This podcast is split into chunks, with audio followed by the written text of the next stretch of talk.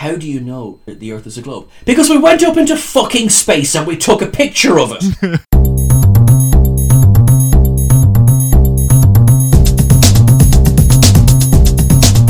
Hello and welcome to An Englishman and an Irishman Go to the Movies, the podcast that are going to destroy your world whether you acknowledge it or not. I'm Ian Whittington, and with me, as always, is the man that has all the money and influence but would still charge you for free food regardless. It's Sean Ferrick! Uh, with interest. With interest, yes. for the five seconds it took you to go from the canteen, the English Irish canteen, to the waiting room where I'm waiting, you would charge me. Five seconds was added to three seconds. Okay, grand. I'll have to readjust my rates. Nice. How are you? How was your new year? It's 2022! It is indeed. It is indeed. This is the second thing I have recorded for 2022. The first was Doctor Who last night. This is the second. Right, I thought you were going to say this is the second day of 2022, and I was like, "Yay, well done!" Sean." It actually is. It actually is. Somebody taught you numbers, Um, but yeah, did that's they? fun. I don't know. Yeah. How was your New Year's, Eve? Fireworky. The bastards were setting off fireworks from um like four in the afternoon onwards. It was ridiculous. Fortunately, there's not a little puppy anymore to get scared of it, but um, it's still fucking annoying. That is sad. But I do have I have a tiny amount of I I agree. Fireworks, I mean, great in theory for the love of God, think of the pets. But Yeah. I can understand that the feeling going around everyone at the end of 2021 was pretty much the same that went through the galaxy at the end for Return of the Jedi. You know what I mean? Like, we need to celebrate. The evil has died. Yeah, but it hasn't. Why do I talk to you? Why? It's dumb to think that 20 like you can make a better year, but they're not. Like people are still going to be be stupid and not get vaxxed and it's still going to be a tricky year for the virus. It's not like, hey, Jan- January 1st is here, so COVID decided, nah. It's still fucking here. It doesn't care that it's a new year. I may have alluded to this several times, but this podcast uh-huh. stopped being fun a few months ago. Let's get to the news. A. It lasted that long. To the news. News team, assemble!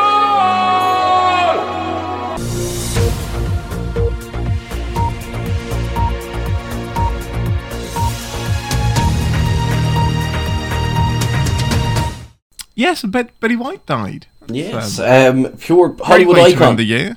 Um, Yes, December, you couldn't let us have that.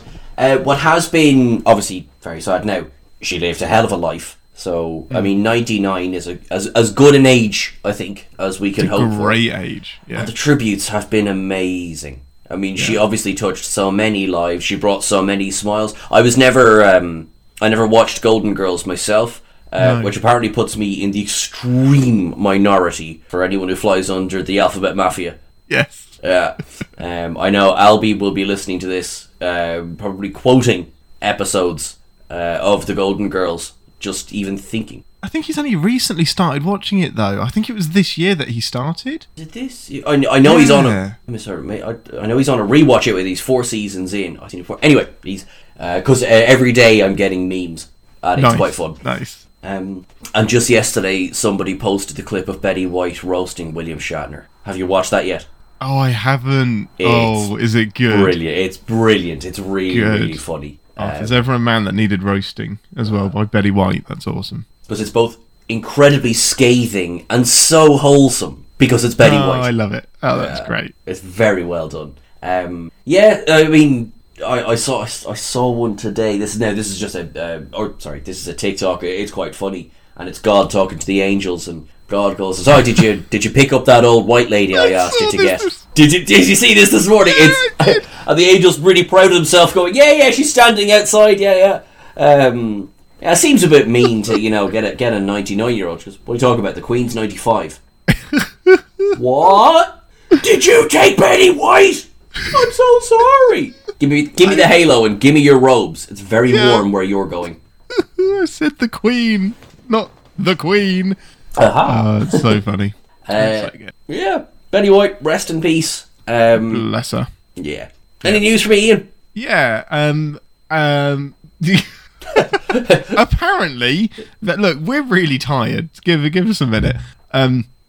Uh, Venom actually had a scene in the finale of No Way Home. I don't know if that's news or just something worth talking about. But yeah, apparently did. This comes straight from um, one of the uh, the writers, Chris McKenna and Erik Sommers, um, and he was there. Like I think he was. I think I'd actually predicted that he was just going to turn up in the finale. Like not much explanation, just Venom will be there and just be a nuisance and just decide, oh, Tom Holland, I don't like you. Ah.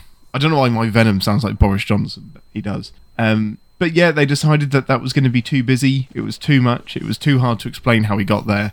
And totally agree. Would have been awesome. But but and, but I kind of think Venom's a like a bonkers enough movie to us not need for us to not need an explanation. He just could have like turned up and been like ah punch I- and then ah and gone. I totally. If it was a Venom movie, I totally agree. But uh, for Spider-Man: No Way Home, including Venom, even though it's exactly the same character, um, yeah, it would it would have been too much. No, I, and I, I like what we got. Um, I love the, the, the big credits was fun. Uh, know what, it's funny. It reminded me just just this morning. Um, we're talking about just cut scenes. Uh, randomly, this interview with Shailene Woodley came up on my YouTube, and this was obviously while she was making one of the Divergent films. Now she was in the Amazing Spider-Man 2, but nobody saw her because she was cut. She was MJ. Uh, she oh had four yes, scenes, of course. Yeah.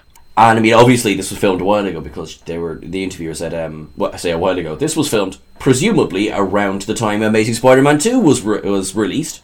Um, Probably. because interviewer says, "Can you talk about you know what what happened?" And she's so like you know, Sony have made a brilliant decision. It's one of the best scripts I've ever written in my or read in my life. Uh, they they took her because it was busy, but I think they're holding her off for the next film. Oh, Oh no! oh no! that Oh, I'm didn't so well. sorry. Uh, no, I I'm think she's doing okay, but it was like, oh. Well, that's my favourite rumor that, that Spider-Man, um, that the Sony are keen to do an Amazing Spider-Man three. I'd be very Apparently, happy. yeah, they're in talks to do that with Andrew Garfield. Um, I don't believe for a second that's going to happen, but I also didn't believe that would have three generations of Spider-Man on the screen at once. So what do I know? But hey, it's not impossible, but I don't know why when because that would mean potentially releasing an Amazing Spider-Man film and a Spider-Man something something home subtitle film in the same year. Yeah. You would have Tom Holland and Garfield at the same time. Um, Multiverse of But yeah, no, I know what you mean. Like, I don't think I'd enjoy the films, but Yeah. where what would the story be? And it's going to what confuse the be? shit out of people. You know, oh, someone Yeah. dies. It's grand. I'll watch the other Spider-Man. I I mean, um, can you imagine if they picked up with Andrew Garfield like where he is now? So with the time that's passed, so maybe he's Kid dealing with all of the people that he's murdered, and it's like, well, I'm I'm going to stop murdering people now, but Yeah. I've made a few enemies. The name on my birth cert is Peter Parker, but I actually go by Thomas Wayne these days. Oh yes, oh man, that'd be so good. Ah, that DC, I the DC crossover with Marvel will happen in our lifetime. Uh, eventually, it will. I think it. it Oh, Disney absolutely will just buy DC. Well, I'm amazed they haven't, to be honest. Um, you have. Is it? Is it? Is it a show? Is it a special? Is it a documentary? You have something to recommend this week. You, I saw the trailer and it looks fascinating. I know nothing about it.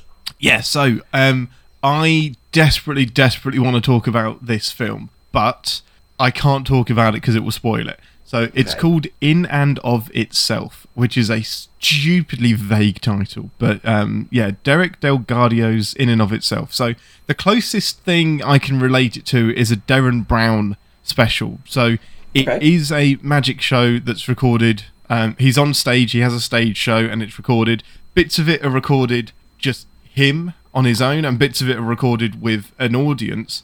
But it's actually a selection of audiences. So it was performed 552 times, and yeah, it is clips, not clips, but it's cut from some of those performances. So sometimes the audience will change, um, but yeah, it's brilliant. So it's not a magic show like Penn and Teller or anything like that. It's much more Derren Brown. So there's there's stories that weave through the special, and there's obviously magic in it as well. But it is incredible. I don't know how he did most of the tricks, and that's the point.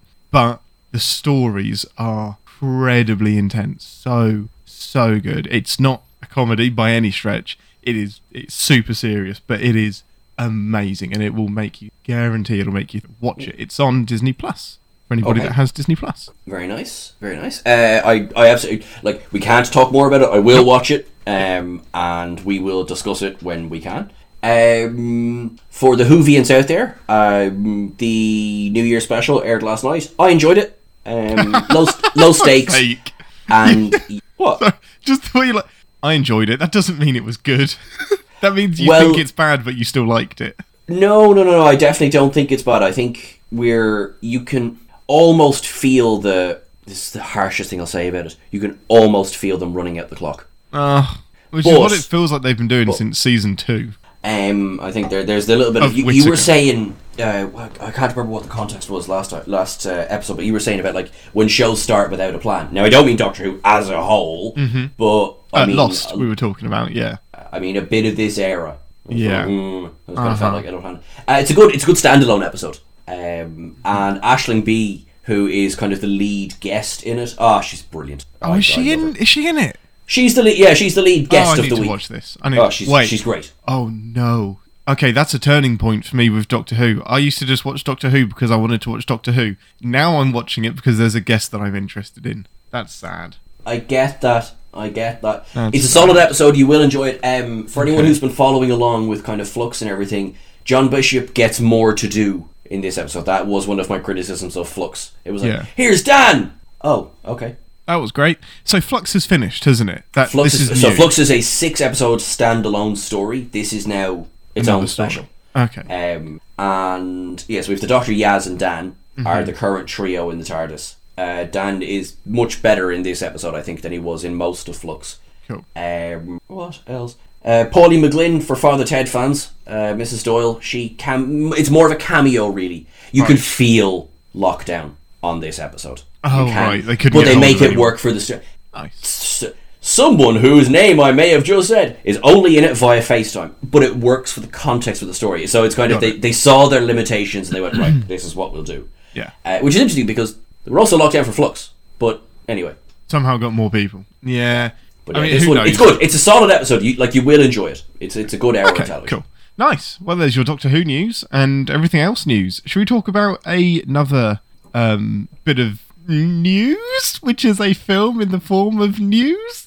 Segway is running out of battery. It's Don't Look Up. I like that. I like that. That was that was deftly hand. Moving on. Thank you. Uh, it's like segue into a tree. Sega. Oh, oh, oh, you little Boland. Um, so don't look up. Okay, anyone who's seen this film is going to hear the way we described. ah, Okay, right. How how do you, Ian? Give give us the elevator pitch for Don't Look Up. Um, oof. I think. I if I was giving the elevator pitch based on the critics' reviews, I would have to start with this is a satire. This is deliberately over the top and extreme, but only 5% more than reality. so, this is about a meteor that is going to hit Earth, and two um, astronomers find it. They tell the they tell NASA, they tell the government, they tell the press, and no one gives no one gives a shit at all. No one either believes them, or no one believes it's serious enough, or thinks they know better. And the film is about dealing with that, and it's a huge allegory for climate change and how uh, they didn't say it's an allegory for COVID, but it absolutely is, and how like yeah, we've got this virus in front of us, um, but we're not going to do much about it, and we're not going to believe the science, and whatever a celebrity says is more important than the science. Um, we're we're more willing to follow behind William Shatner than we are an actual scientist because this man went to space. That is true. He William Shatner is not in, this film, but Actually, that's a good point. Yeah, there there is no Shatner in this film. Uh, yeah, that that's the pitch. Like, um, and I think the critics. So the critics' reviews have been bizarrely mixed on this film. Um, it is like straight down the middle between love it, love it, love it, and absolutely hate it. And I honestly think the people that hate it don't get it, and that's a horrible, horribly patronising thing to say. But I, I- I, I- don't know because it's such a satire. And do we just not satire things anymore? Well, I, I, I want I want to say start this. We're twenty minutes in. I want to start this episode by addressing that straight away because my initial I, I said this to you nearly on the day. My initial uh, feedback for this film is it's too long. The first hour is dull. Uh, the second hour is much better, and the end credit scenes ruin the film. That was my initial reaction, right?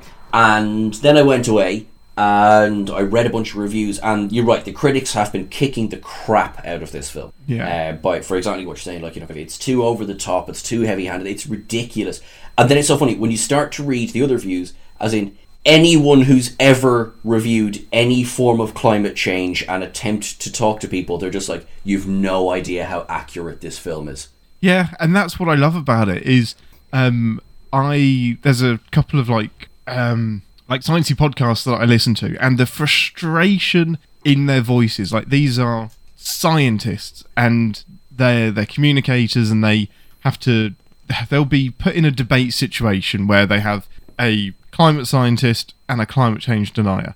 Now, the climate change denier didn't go to fucking university to learn how to disband climate science. Like, funnily enough, the person endorsing climate change is the one that endorsing it, the one that's that's saying it happens is the one that went to uni and went to hands multiple degrees and does this for a living. And then some random vegan, no offense to vegans, comes on and says no, climate change isn't a real thing.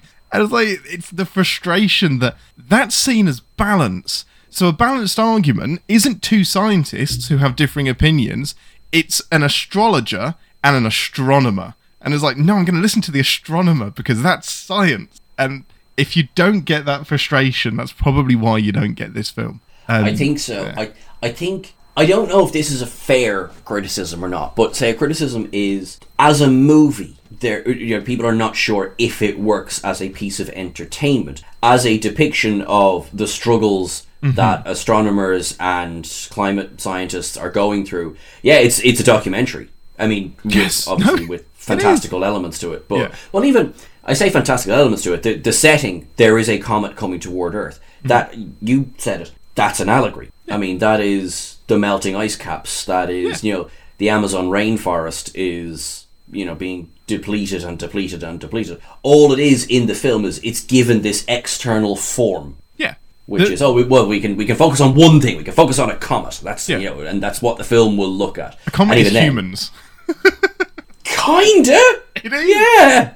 In so many ways. Um, so on the point of it being entertaining, and that's that's so subjective. I overall I had a really really good time. As frustrated as I was with, well, this is a bit too close to home. Um, I really really enjoyed it. I think the only thing I didn't buy was, and maybe this is part of the satire, but it didn't quite hit home for me. It was the the the. Uh, oh, do- do- no, I'm not just going to keep calling him Leo. That's not his name. Uh, Ralph, uh, Mindy. Dr. Randall Mindy. So um, it's the it's Mindy's affair, and then suddenly being reaccepted by the family. Like that. That felt like a five year character arc that got condensed into five months. It's like leave my wife, have an affair, be immediately accepted back in, and yeah, the world is ending. Blah. That's the bit I- that felt a bit. over I, I'm not necessarily dissing agree or dis dis I'm You dissing diss dissing Diss I'm dissing your goose dissing Yeah. your goose I'm yucking your yum. Um, what? I, I know it's a phrase I heard during the week. I love it. I'm gonna yuck your yum. what is it? Everything you say yum to, I'm gonna say yuck to. I'm gonna young your yuck. Yuck. Well, you need a therapist. Uh, I'm gonna yuck your yum. Oh, my mum. Right, got it. Yuck. No, you're yum. Good. lo- All right, everyone. Apologies. This was this was a podcast about Don't Look Up. This has now become a therapy session for Ian. I will Okay, yuck let's, your let's, yum. Let's talk about this. Are you okay? Um, I'm okay. That's such a great saying. I love it. It's brilliant. Um, so, oh right, yeah. So, the, so the, the, him being accepted back, I think you're not wrong, but the context of the scene in which he walks back into the house, um, like Yeah. spoiler alert, he comes back into the house four minutes before the end of the film. And the end So- of the world. So, in the context of that scene, I guess I can buy. I, I guess I bought the feeling of, oh, what's what's, What's the point? I get it. It just it it felt like they did your lady dirty a bit. Um, uh, June Mindy, Mel- Melanie Lynskey, who I love. She's such a good Yeah. actor. I love her so much. Um, where like she has some great moments in in the film, and it just I kind of wanted to fuck you at the end. I'm Like, no, you can enjoy the end of the world on the street. But for for the for servicing the film and that final scene, it's amazing. It's beautiful. It's so so great. Actually, because I suppose, like, I mean, spoiler, we're talking about the film. Yeah, they don't succeed. The comet does hit. Yeah. life on Earth gets wiped out. Um, and that's one of the that's one of the anti-Hollywood things about this Mm-hmm. is that there isn't an Armageddon style destroying the comet. There isn't, you know, there there there is. I was, I was laughing watching it. One hour into this two and a half hour film, a mission does take off from Earth. Yeah. To do that, to go Armageddon on its ass. literally Armageddon. Like they they Armageddon so hard they just cast um, Ron Perlman instead of Bruce Willis, but they, it is one hundred percent Armageddon. Uh, what, like, and it's and it knows what it's doing. Um, Oh, that's it's an awesome was- parody. It's not two and a half hours. It's two hours and eighteen minutes. I'm just I saying shall it's take, not I shall long. take my 12 minutes and I shall. Um, now, it could have. Uh, where I agree with the critics, Uh huh. it could have been 1 hour and 18 minutes. Uh, Oh. Where I disagree is like that is me falling into the. Well, you're not really seeing. so, I, I tell you, spoiler, I have not made up my mind on Mm-hmm. whether this is a good piece of entertainment or not. Um, I certainly don't regret having watched it, and I Yeah. absolutely get the frustration. It is a frustrating film, and it's meant Mm-hmm. Oh, to it be is. frustrating. Yes, it's done its Yeah. job in that sense. One hundred percent. And then maybe if it was shorter, it would be less frustrating because there's less chances or there's less opportunities. Exactly. So in that respect, I, I think it does need the runtime. Mm. Uh, it's not a film I would rewatch. I, No, at not- this point in time. yeah, I, I, totally, this- totally this- get it. Um, No yeah. sweeping statements. I, I definitely would, um, because there's as well as the the message and the subtext. I think there's more to get from it. There's because there's more individual examples of bullshittery that are really really fun that I think you you pick up on a rewatch. The performances for me are so entertaining. It's like Leo and um, Jennifer Lawrence just made, made it sound like they were married. Leonardo DiCaprio and Jennifer Lawrence. Um, they're, they're just they're kind of playing against type. Like Jennifer Lawrence will sometimes play like a snarky kind of person, but she's like a full-on hippie in this. And Leo is so the opposite of a man that has his shit together. It's Yeah. great. I really enjoy seeing them play against type. Um, I love as well how he. This is like they, they really lean into this hard. Is that he becomes basically the sexy scientist. Yes. He's on all the talk shows and he becomes the science advisor to the president because he can do press. eventually, And- yeah, Yeah, and then whereas Jennifer Lawrence's character, she's just like she is the the frustrated, the angry climate change slash astronomers who are just like, are are you fucking kidding me? she's There is a comet who's going to destroy. We are. Go- we. What was it? What, one of the lines that I was just like, oh, she really just said that. We are one hundred percent going to fucking die. yeah. And they're just like, listen, you don't really. Your press junket's not going that well. We're going to take you off the press junket now. It's just like, And but this- she, huh, she, And this is what she doesn't about- understand. She's like, it's not about whether I'm good in front of the press or not. This is about dying. It's like, yeah, but no, you have to be good in front of. You have to do both. It's it's presidents. It's you could have the most well equipped, most educated, most experienced person run for president, but they're going to lose against Tom Cruise because Tom Cruise has charisma. Like it doesn't matter how ridiculous his opinions are. You'll vote for him because he'll be nice to you rather than the person that like nobody reads the CVs of the presidents and they fucking should. Um, but this is exactly why this happens in the real world. Like the really passionate people that are advocating for climate change and all of that and say the scary things. Nobody wants to listen because it's so much easier to put your ears in your head and go blah, blah, blah, blah, blah, blah, and just listen to whoever else um, is I going to tell really you want to something slightly you put nicer. your ears in your head. By the way, But I did I say see that. You said ears in your head. You just let me carry on as image. well. I did because you It seemed so into it. I'm going to pull my ears off and then I'm Yeah. going to put them in the ear holes that I just created just to make sure. Yeah, Yeah. I love it. Um, Um, but yeah, it's exactly why they are poor science communicators because they are they have the passion, but they communicate it in a way that's just it's not effective. And it's why guys like Brian Cox are so so good because they're so calm about the way they communicate end of the world stories. And David Attenborough as well. He's just very calm, very soothing. Like this is inevitable unless we do this. There is an option. We are. Let's look at this. Um, Yeah, exactly. it's Deep yeah. in the Serengeti. Um, so actually, no, I'll get to this now in a second. Um, what what you were saying there as well about how things are put across in the film. You know, the the Kate Kate Dibiasky because they named the comet after her. Otherwise, that's the, that's like so many syllables. Um, but but yeah, so yeah, it's like you know, oh my god, oh, oh my god, uh, you know, and but you're the same name as the comet, so are you in league with the comet? That's the nonsense, and I mean, like, there is absolutely no like to call it subtext of the "Make America Great" movement. Of Uh huh. Yeah. this. It- it- subtext is, I mean, I mean, this this is text. This is just text. It's Yeah. the, that is specifically the only bit of the film that I thought was too ridiculous. But then I have heard some dumb things come out of Fox News. Like I, I, that I have. They are so uned- uneducated. Uneducated. In oh, the irony of getting the word uneducated wrong. Uneducated. Choking on your own rage here. Fucking hell. Um, this is why I'm a I- bad communicator. Um, but that was the only bit that I was like, man, really? Like they think they're blaming her because the comet has the same name as her, and they don't realize it's because she found it. I almost believe Fox News would do that. Oh, I, I at this stage there's there's very little I don't think is possible. Like for example, there's the whole it very quickly uh, they they get in the room with the president. That takes that's an ordeal. they get in the room with the president. Yeah, the president oh who Meryl Streep is great crack because she's she's odious in this she's film. great. And and again, like you know, kind of like, hello, my name is President Orlia Rump. who, who am I based on? Yeah. And she is the social media star, and you know, it's all about how she's presented. And it would be very naive of us, I think, in this day and age, to think that this hasn't always been a consideration in Mm-hmm. politics. We're just so used to it from the last four years. Exactly. You know? Ronald Reagan's exactly. Uh, yeah, well, I mean, he was a movie star before becoming a president, Mm-hmm. so. Um, and then he and his wife directly contributed to the AIDS crisis, and I will never let that go because no one ever should. Nor should you. Um, yeah. And uh, just in case anybody was wondering, the Reagans are trash. Mm-hmm.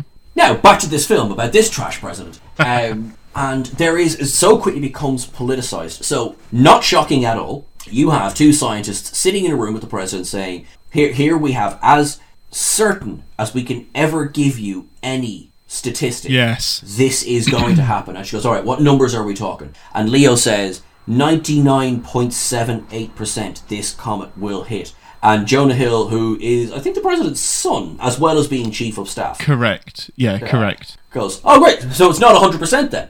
And then the president goes, cool, call it 70 and let's move on. And then you just have to graduate, like, we as an audience are just like, but, but what? And then, of mm-hmm. course, this is, this is the kind of the beginning of Jennifer Lawrence's, like, descent into, I'm gonna stab every one of you. I will go Hunger Games on I, you yeah. all. I hope this comic does take us out. We are not worth saving. There, that is, it's, it is both a very big message of this film and also there's little peppered bits of hope. Now, it's not a massively hopeful film, Yeah. but there is little peppered bits of hope. There is attempts to do things. I think one of the big messages of the film is you need the big players on board. You need to have governments on board, which eventually, and also surprisingly early, whatever way you look at it, the Yeah. American government comes on board for a while, um, and then so I, I was watching the film with uh, myself and John, and we were watching, going like, you know, kind of, this is great. Where's Russia? Where's Yeah, China? what are they doing? They do address that. Yeah, I will they say do, they do. address. But yeah, it's about getting the big players in board, but also spinning it in a way that's advantageous to them. So, and that's where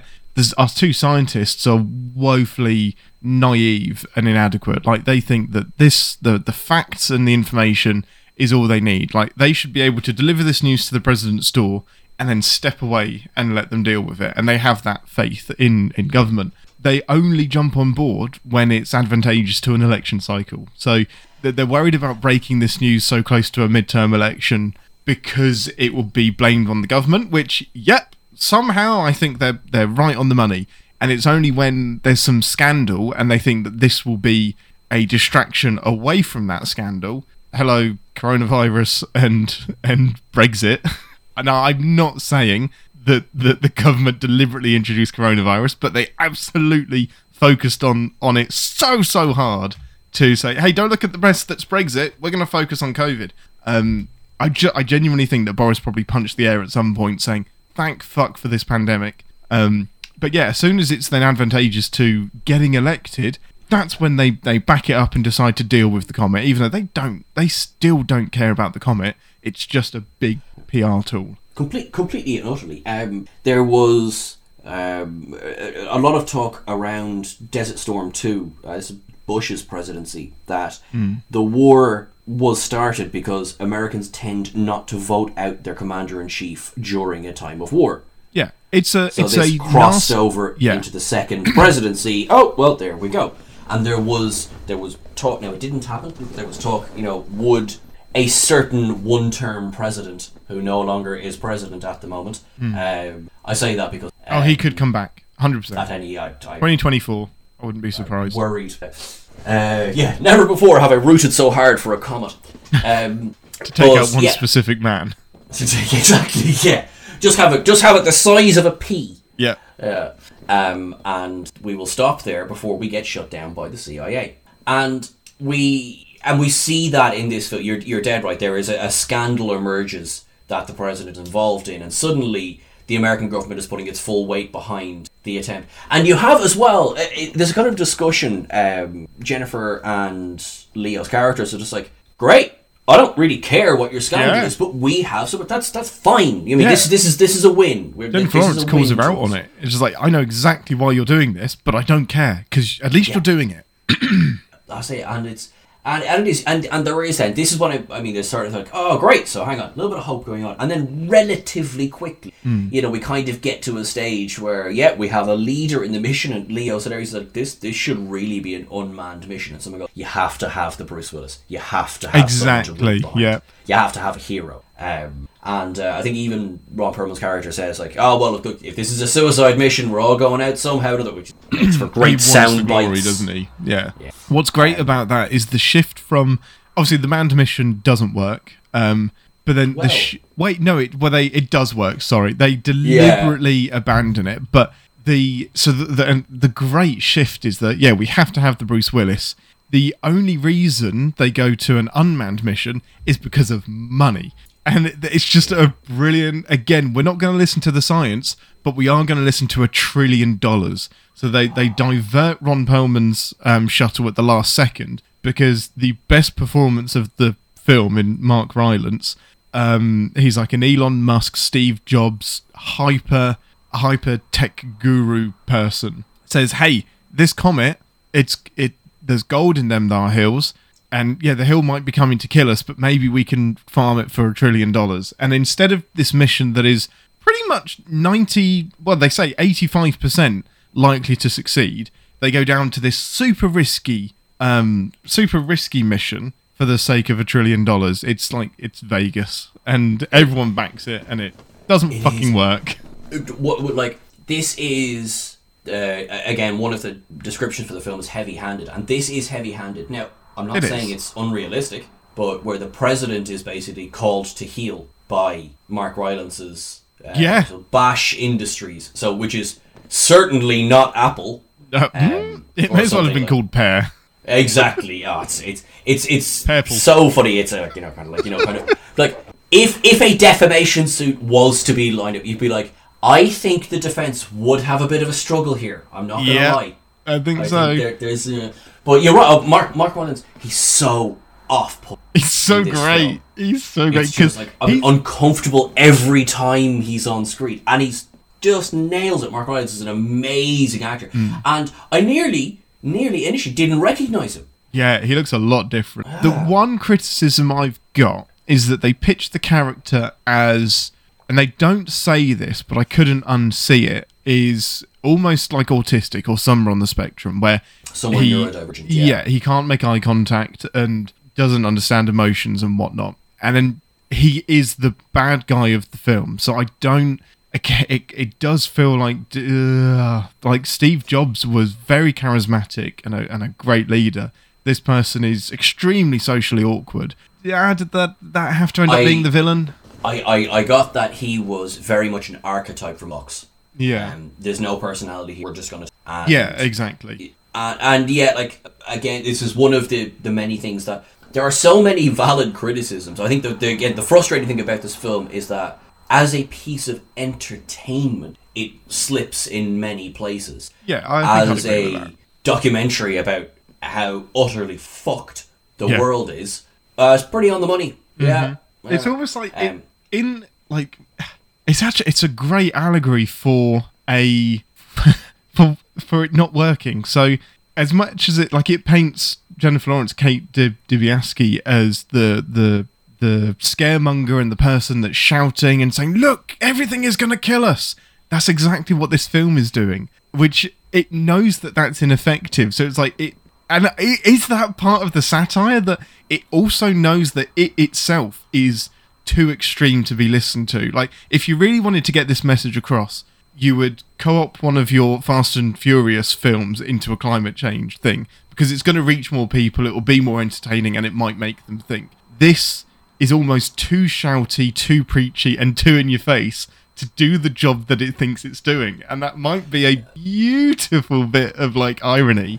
And I don't know. It's great. Isn't that hilarious? It's just like you're kind of like it's either it nails it or it or fucks it's- it really hard. Yeah. And I think the fact that we were, I think this is a film that I hope this. I'm not finished talking about it by any means, but I do hope this is a film that people will keep talking about because I think as it it does have the capacity to sort of go, oh, that was on. Let's watch the Harry Potter reunion. Well, you absolutely, absolutely. Now, the reassuring thing is that the uh, Netflix doesn't release exact numbers. Um, it was the second most watched. Sorry, it had the second biggest opening week of any of their films, if reports are to be believed. So over the Christmas period, a stupendous amount of people watched this film. Now, I believe that Leo, Jennifer, Meryl, and Kate are enough of a pool to think there's enough people in this that I'm going to watch it. So I would worry that 75% of the audience probably came away saying,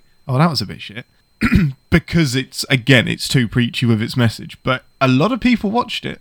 So I mean, it, it's sort of like um, uh, to paraphrase "A Star Is Born." Naturally, you know, if there's a hundred people in a room, but one of them notices, so la la la la la. Yeah. If a hundred million people watch this film, and yet one million go, maybe we should do something about climate change. Uh, that's potentially being a little bit naive in my op- I mean- uh, op- optimism there, but If that one million people are people that can make an influence and make a difference, cool.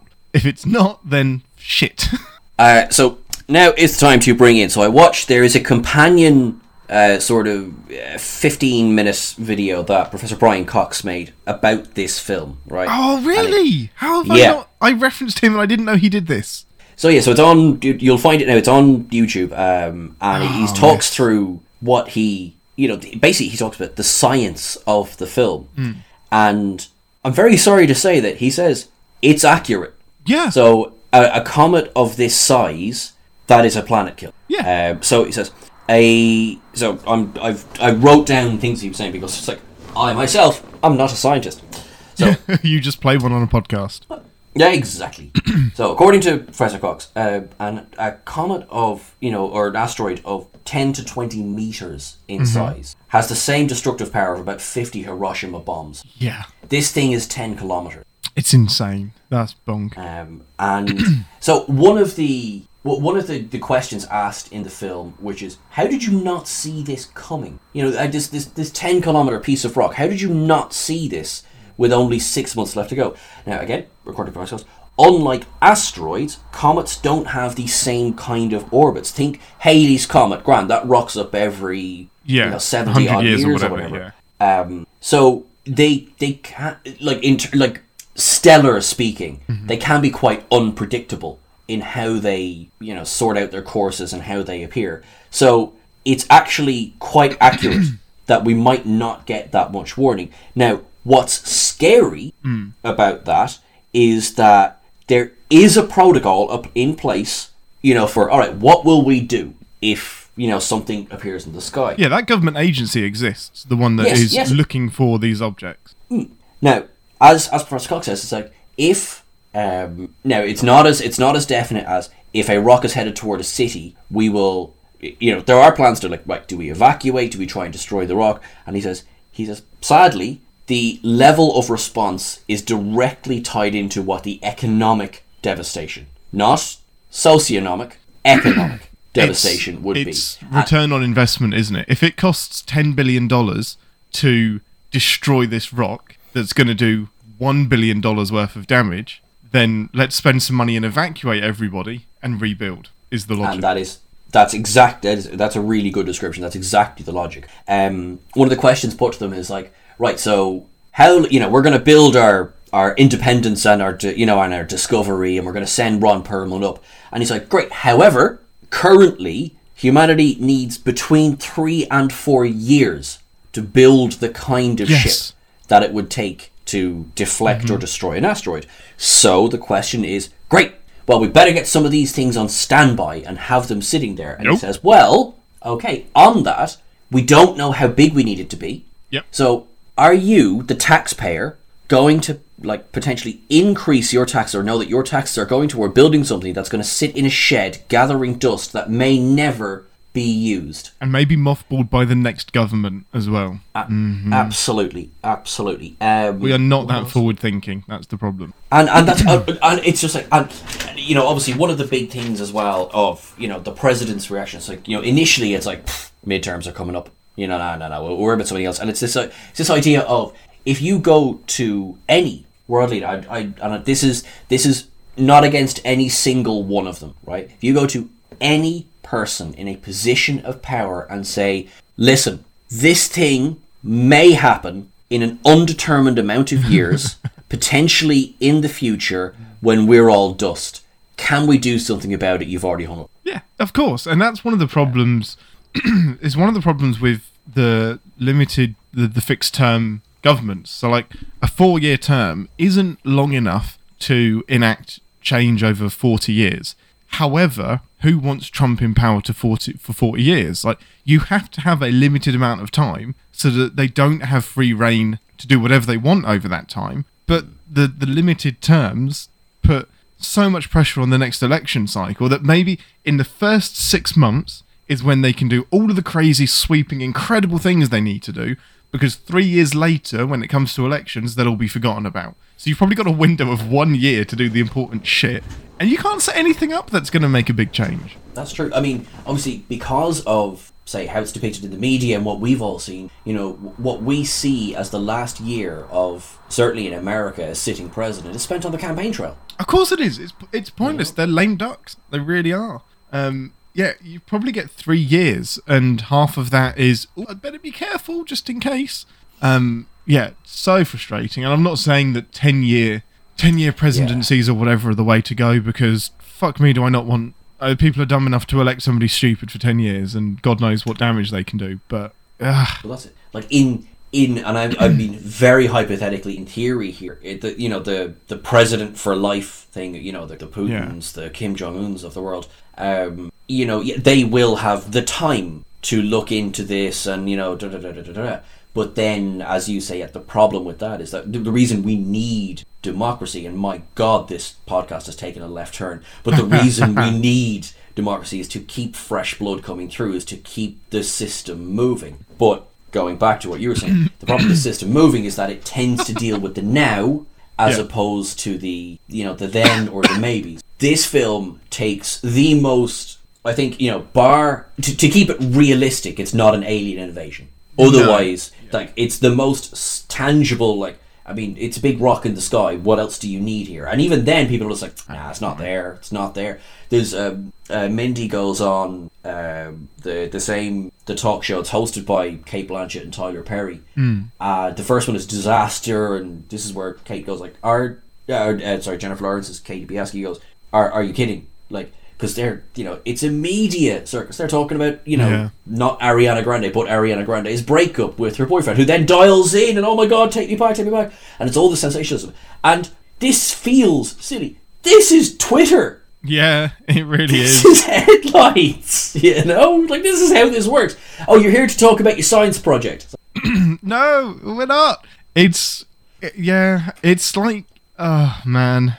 Like I before I thought this was a climate change allegory, I thought it was more a COVID thing because I I remember like in October in 2019 when it was all kicking off and it was like, yeah, we're an island, it's fine. And we don't need to worry about this. And then it would get closer and closer and closer and we just don't plan. We don't plan for things unless they are right on top of us and it's the only kind of hope I have is that New Zealand did. Like somehow like they're an island as well. They have got a huge amount of like land to control, but somehow they did it by by closing everything down a lot sooner and getting ahead of the curve. Now they've got the advantage of the rest of the world being on fire. So that's a great example of hey, look if we hadn't done this. But if the entire world had done that and the cases never got above a thousand, everybody would have been criticised for overreacting. It was like, no, no, no. The reason the cases are so low is because we acted. Like, but I you'll never remember know back at the start. You never proven proven negative. Back at the start, I remember myself and my other ideological left wing friends all was saying, "Well, I'd rather be the generation that overreacted than the one that let it happen." Yes, but no one thinks like that. Nobody thinks like that. Especially when it, pretty much every year, like we've had bird flu, swine flu. Like I remember bird flu being no, which one was it? Was it H1N1? That was the one that was scary, and people actually that- went and got vaccines for it. I think that was swine flu or bird flu. Because there's actually, when you say it, there was- foot and mouth here in Ireland. There Uh-huh. was SARS. Obviously, I know SARS is an umbrella term, Yeah, SARS, as the media called. it. yeah. That one was a bit scary. That, That one- was I- I say- scary, sorry, but it- a bit scary. But in terms it was really saying- scary, but it never got Yeah. to us. I remember, I think it was swine flu or one of them actually did make it here, and I knew people that, that caught it, and there was a there was a tablet that you could pick up and it would help, and you'd be fine. And then even then, I remember thinking, oh, we're just advanced enough as a society that these pandemics just won't happen because we can fight them off. So I think there was so much of that as well. Wow, we have taken a left turn away from this film, but that's why this film is great, and that's why we need films like this because you talk about shit. Well, that's it. There, there's a scene uh, quite late in the film that is, um, it's both again massively heavy-handed, and yet it is completely emblematic of how, particularly, let, let's talk to bring into COVID for a second. It really sums up the reaction to COVID, and it's it's that certainly not a MAGA rally, but it's that don't look up rally. Yeah, and Jonah Hill's character is there, and it's all like, you know, we're all Brit, we've got our hats, and that's fine, and and there's this big massive crowd of, and I think they are deliberately styled to look like this stereotype of the MAGA yes, supporter, yeah, yeah, yeah.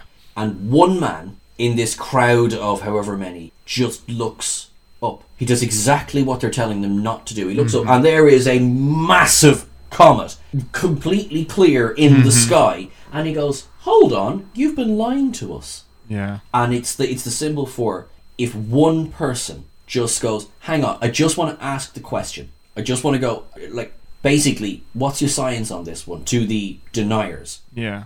And then he quite quickly, I mean, eh, obviously, then for in terms of it being a film, suddenly the whole crowd turns against uh, Jonah Hill, and you know they start throwing stuff at them. A line from Batman Returns, I always have, "Who always brings rotten vegetables to a rally?" Someone's know. ready for it. um, and it's it's both it's played for comedy, and it's such a depressing moment because it's just like all you had to do was ask the question. All you had to do was look because you do. You get the Cate Blanchett's character turns around to Ralph Mindy after everything and goes, "People are saying the comet's not real. What do you say to that? No, it's real. Yeah. it's there. We, we've seen it." Um, That's not the debate here. Exactly. I, I'm, I'm reminded a little bit of uh, Flat Earthers and Who, um, they, who have chapters around the globe. they're, they're the gift thing in that respect. But you know, it's kind of looking at oh well, you know, how do you know the Earth is a globe? And uh, to quoting David Mitchell, the, com- how do you know that the Earth is a globe? Because we went up into fucking space and we took a picture of it. yeah, but we We've didn't. seen it. We didn't, I did we? it's all on a I haven't been. In, have you been in space? I haven't been in space, so I can't prove anything. Yeah, and it is, exactly. and it is, and it's frustrating, and you are frustrated watching this film because there is so much of oh, I can see this in that, I can see that in this, Yeah. I can see what this character is meant to be, I can see, you know, and again. There's there's no accident in the way characters are styled. We, we've talked about the, the Steve Jobs esque character of Mark Rylance. Um, Yeah. Obviously, the very Trumpy depiction of the presidency. I object to Um, having my name in that word, but I, I, do you know what? I actually apologise for once. That's that. That's how seriously I take that. Nice. Um, and and you know it doesn't work. You know they they, they, they go with the with uh, Bash's plan. We're gonna we're gonna because it seems as well. that's that's also a point in this film is that realistic you're gonna need corporations on your well, because they're the especially ones who have the money. Hundred percent, especially since American Mothball and England's no better because we never had a space program.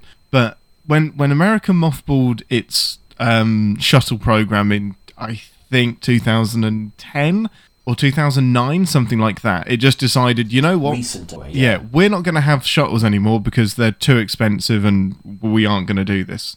I- it was then like, well, now it has to be commercial businesses, and they're not ready. I mean, they're, they're more ready than they ever have been. Like, we, we can send a shuttle up and then we can land the damn thing again, which is unreal. But we are relying on the public sector to invest in this and to push our technology forward when there's not a massive return on it yet. Like, the reason it's Bezos that's doing it is because he has Amazon money in which to do it with. Like, there's no way. We're not doing it for exp- exploration anymore. We're doing it for money, and sadly, that's what it has to come down to. That's it, and it's because again, it's not specifically named, but the SpaceX um, and all that kind of those those Yeah. programs, they're certainly alluded to. And you're right because as soon as we commercialized space travel, first of all, it got a lot smaller. I mean, I know we, we don't Yes. have warp, so when I say it got smaller, not it's not like we were nipping back and forth to Neptune, No. but it became. You, you said it beau- beautifully there. It became less about exploration, and it became about how much can I charge for a ticket. Yeah, and the pitch right, I'm going to go up to space. Okay, what's it, what's it going to what's it going to cost? All right, great, Exactly. great. And it's going to be, and that's if nothing changes. That's how it will expand. Eventually, in however long it takes, hundred years, maybe less. All right, how much does it take to get to the moon? Right, I want to go to the moon for Christmas. How much is that going to cost Yeah. me? You know, it's not going to be about I want to explore the center of the frickin' galaxy. And again, like my inner Trekkie's coming out here. So it's not like we have this technology right now, no but to do it anyway. Yeah, that's not what's being pushed for. no, not at It's all. the- it's how quickly can we get to New York. So the the way that they pitch these orbital flights now is well, this will reduce the time to get to New York from Europe to to New York. You can do it in two hours now because you can go straight up across a bit and down, and that's how you're pitching it. I was like, well, that's cool, but warp drive, like I going to space is pretty. f- I know there's not much for us to do in there at the minute, but that's pretty fucking cool. I just, I wish we didn't need a reason to do this, but we do. We have to have a reason. I almost want a comet to be on the way. I want a comet that is 10 years out that will motivate the entire planet to, hey, this is bigger than us and we need to create some stuff to deal with it. But it won't. If it's ten years away, it's the next admissions problem. Yeah, we'll do it next year. So we'll do it next year. We'll do it next year. And that's and and that again, it's it's obviously it's front and center. The people who act straight away are you know the scraggly haired. It's Yeah. the ones who you know live in the observatory. It's not Power. They they do a, a clever thing, and it's so completely what would happen in real life. They're like, oh, what we do? We'll do a concert. We'll do live. Yeah. you know, we'll do. You know, it's kind of like, well, yep, okay, that, that's exactly what would happen. And yeah. the song's a banger. Uh, Ariana Grande and Kid Cudi, they they do the song "Don't Look Up," and it's it's like you know some songs have like you know allegory and metaphor. This is like you're a bunch of fucking idiots. Why Yeah. didn't you look at the fuck up in the sky? You know. It's like, Yeah. oh, okay. No, totally. Um, and I think I, I might be misremembering this, but I think at one point they go like you know kind of like America's failed us. China, yup. Yeah. Um, and there is a so the very the very end of the film, you say sees Leo and Jennifer Lawrence and Randa. I completely I, I, I missed his name off the credits. Timothée Chalamet. Timothée Chalamet turns up in a uh, weird yeah. role. Yeah. Uh, and apparently, do you know what's even scarier? That's his hair at the time. Yeah. He was he was filming for something else. I was just like, you know, kind of, oh, okay, that is very long hair. I did not realize his hair was that long. Um, sorry, not the thing to concentrate on here. And they do they they go to the Mindy's house for the Last Supper, Yeah. and it's it's very muted because it's it's interspersed with scenes of panic and you know the, the kind of the exact thing that you would expect to see. Yeah. When, on on Doomsday, because this is it. This is Doomsday. Like, Yeah. it's game over. Um, But everything is so and- normal. Like the conversations are so mundane, and they may as well be talking about like the the bouquet of the wine. Um, as the world is slowly shaking more and more and more and more, and it's that's all you can do when the rest of the world won't listen to you. Hey, fuck it. Like they don't have much option, do they? Leo's last line um, is he kind of looks around the table. We really did have everything. Oh, I love that so much because they could be talking about like the meaning of life and how much they love each other, but they're just having a regular dinner conversation until that line when it just it all dawns on him that oh man, we had it all. Like and from like in a second he goes from we invented fire and the wheel to we landed on the moon. I was like, we had it all. We could have fixed this. It's such a great way to finish the film. And this is it. And this is where well, I mean, not that it's been subtle till this moment, but this is where the film looks you in the eye and says Yes. you need to act. Whether You it's can fix this. climate change is the big one, but you need to do something, and it needs to be now, Yeah. not in a few years, not after you've boiled the kettle. Now, Yeah. because you know that's that's the fear. Like in in this film, you don't get the second chance. One space mission goes up because they divert Ron Perlman, so one mission Yeah. goes up and it doesn't work. Mm-hmm. That's it. That that is your one chance gone. Yeah. because you didn't act. Yeah, So, right to avoid this getting too heavy now toward the end, um, we then it goes into the end credit. So What don't you hits. love about the the end credits? What do you hate about this so much? hate Yeah. because this is where like so the first of the end credit scenes is so oh, you know as was always going to happen and they make a joke about it of well of course the president and you know Mark Rylance always had an exit they were never going to have to deal with the consequences of their actions That is And they hilarious got- because yeah. they all leave. Sorry, they all leave the briefing room. Like Mark Rylance leaves first. He's just like, "I need to go to the bathroom," and he's like, "No, I got to get out of here." They have an escape plane ready to go, but like initially, like Meryl Streep chases after him, and just like, "Well, what's going to happen?" I was like, "No, no, no, we need to get out of here." They all leave and accidentally leave Jonah Hill behind, and it's not until they're on the plane that she's like, "Where's Jason?" Oh fuck! oh yeah it's actually it's just like I I mean yeah and I believe that as a character as well yeah yeah, save your own skin. like, um, and yeah, it's a cryo freezing ship, and because it's like twenty thousand years later, they arrive at the next planet, and it's something like a crazy. Nearly half of the people have died Yeah. because their you know their cryo chambers have failed or whatever, and the there is Mark Bay. Rylance going, "Oh yeah, we that sounds about right." It's like, okay, Okay, good. and then there was a gag. There was a running gag is that uh, Bash, you know, cough, cough, cough, Apple, Facebook, uh, is so accurate in how it knows you and your details that it will predict how you're going to die. Mm-hmm. And it says it, he says to um, to the president at one point, uh, you know, you're going to be killed by uh, the name escapes me, but something Croc. Um, Yeah, I can't remember it either. And it, it's it, it, effectively a make you up animal name. And he just goes, "Eh, none of us know what that means. We're all fascinated. So as soon as we see they land on this alien planet Yeah. and that she has survived it, we're just like, she's about to get eaten, isn't she? Yeah. And she's immediately eaten. And I was just like, It's not possible. Yeah. not only yeah, like yes, you're absolutely right. It's not possible, but it's also the clever thing about the film is that it didn't do the alien world. It didn't do. It was like yes, a comet could happen tomorrow. Yeah. Where, and that's why personally I struggle very much with this one. And then the second credit scene, uh, which is set present day, so the comet's hit, Yeah. and again, it was it, it's very believable to think that yes, some people will survive this kind of thing. I think The initial impact. Yeah. yeah, um, and somehow I don't mind the fact that Jason survived. Right, that that's not my problem. Yeah. but then he goes on social media, which is still working Yeah. apparently, and says, "Hey, follow me. I'm the last man on earth." I get that it's meant to be you're so removed from reality that this is how you deal with it, but I just thought, right, I, If there's enough people to follow you because you're the last man on Earth, you're not the last man on Earth enough to be worth following. uh, oh, you're watching my stream. Who is? Who is?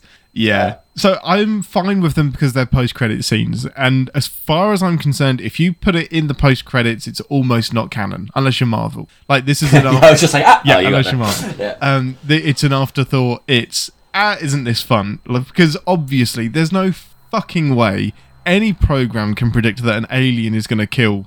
Like, you have to have the knowledge in order for that to happen. That's just looking. That's he invented time travel. Somehow he looked into the future. Um, And also, his tech doesn't work because we were able to predict exactly how the president would die. He predicted Leo would die alone. yeah, which is odd, isn't it? Like that's Yeah. yeah, that's So I think yes, we might just go. That just- scene just, just that away. that's we'll put that in the special features on the DVD. yeah, Ah, exactly. remember DVDs. um, Special features. Um, but I think overall, um, it, it's very good. I mean, it, it's, Oh, I it's not it. it's not I a bad film. As I, str- I struggle with it as a piece of entertainment. I struggle with it as um, again. I, I, I struggle to use the word allegory as a grabs you by the lapels, slams you against the wall, and says, "Are you feeling warm? Stop burning fossil fuels." yeah. I think it works quite well. Yeah. No, I love it. It, it entertains me. It's a tough watch. It's a great satire. Um, everyone should. Uh, there's no reason to not watch this film. I love it. Oh, I think it's really great. Um, nice. That was great, considering that was quite a last minute decision to, to cover that film. I like it. It was great. Not something I'd recommend watching on Christmas Day, but Christmas Day is gone now, so watch it. That is true. Yeah. Well, now we have what 360 odd days until next Christmas Day. Yay! 362 days until Santa's here. Whoop, whoop. Whoop. Right. Oh my god, I know him. uh, brilliant. Okay, so. Wait, no. Yeah. nice. Okay, so we um so to our lovely, lovely listeners, thank you so much for all of our support during 2021. Myself and Ian, Ian is not aware of this. Myself and Ian are going to have a strategy plan between now and the next uh, podcast because we haven't the absolute foggiest what we're going to do for 2022. It's part of the the thrill of being alive. Hey, tell us if you want us to review a film. We'll do it. We're probably gonna. I I don't know. Strategy meeting right now. Newer films. We're gonna do like stuff that's coming out recently, and then interspersed with classics. Um, so exactly what we have been doing. Okay, sounds good. Yeah, I like Sounds that good. strategy. it's worked so far. Yeah. Um, cool. Uh, but yes, so if there's anything in particular you guys wanted to see covered on the podcast, uh, don't forget, get in touch. Get in touch on Twitter on English Irish GTM. Uh, obviously, you can reach out to either one of us as well. I'm doing this now because I, for one, totally always forget the plugs. Um, so we have new plugs at the end of the episode.